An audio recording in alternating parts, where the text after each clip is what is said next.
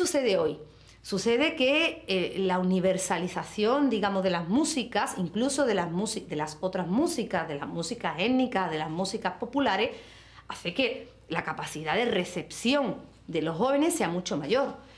El modo de vida cambia muchísimo, ha cambiado desde la típica casa o el patio de vecinos, mm, donde prácticamente existía una repetición invariable de estilos, de sones, hasta el bloque de pisos y el radio cassette y el compact disc, pues mm, ha habido una renovación que necesariamente influye en el flamenco. Entonces hay muchos nuevos flamencos que se llaman ahora, o que algunos los llaman así, que lo que hacen es coger cosas de salsa, cosas de jazz, cosas de, de música, otras músicas étnicas, músicas africanas, por ejemplo, introducen esos ritmos, sobre todo los ritmos, en el flamenco y producen canciones.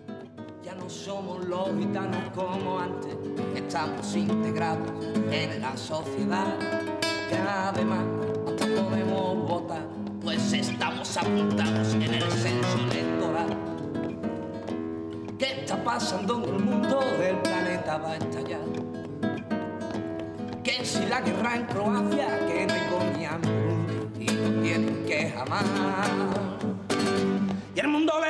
espalda y no se entera de nada. Y el mundo le da la espalda y no se entera de nada. Dale vuelta a tu pasado y te podrás enterar de que todos somos mestizos, del que menos o el que más. Tiene algo de judío, de gitano, musulmán, sangre negra o africana, asiático que más da. Y no se enteran de nada.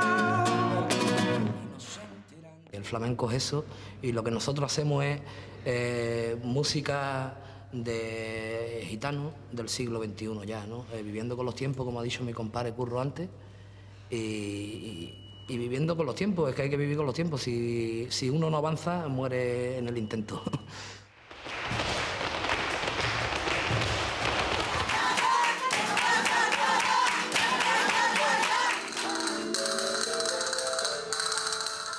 El flamenco es un mundo, es que es muy complicado, es un cristal que si lo toca lo empaña. Tiene que tú estar ahí y pasar por detrás y entrar dentro e intentar de vivirlo, de, de conocerle sus defectos y sus maravillas. El flamenco es un mundo.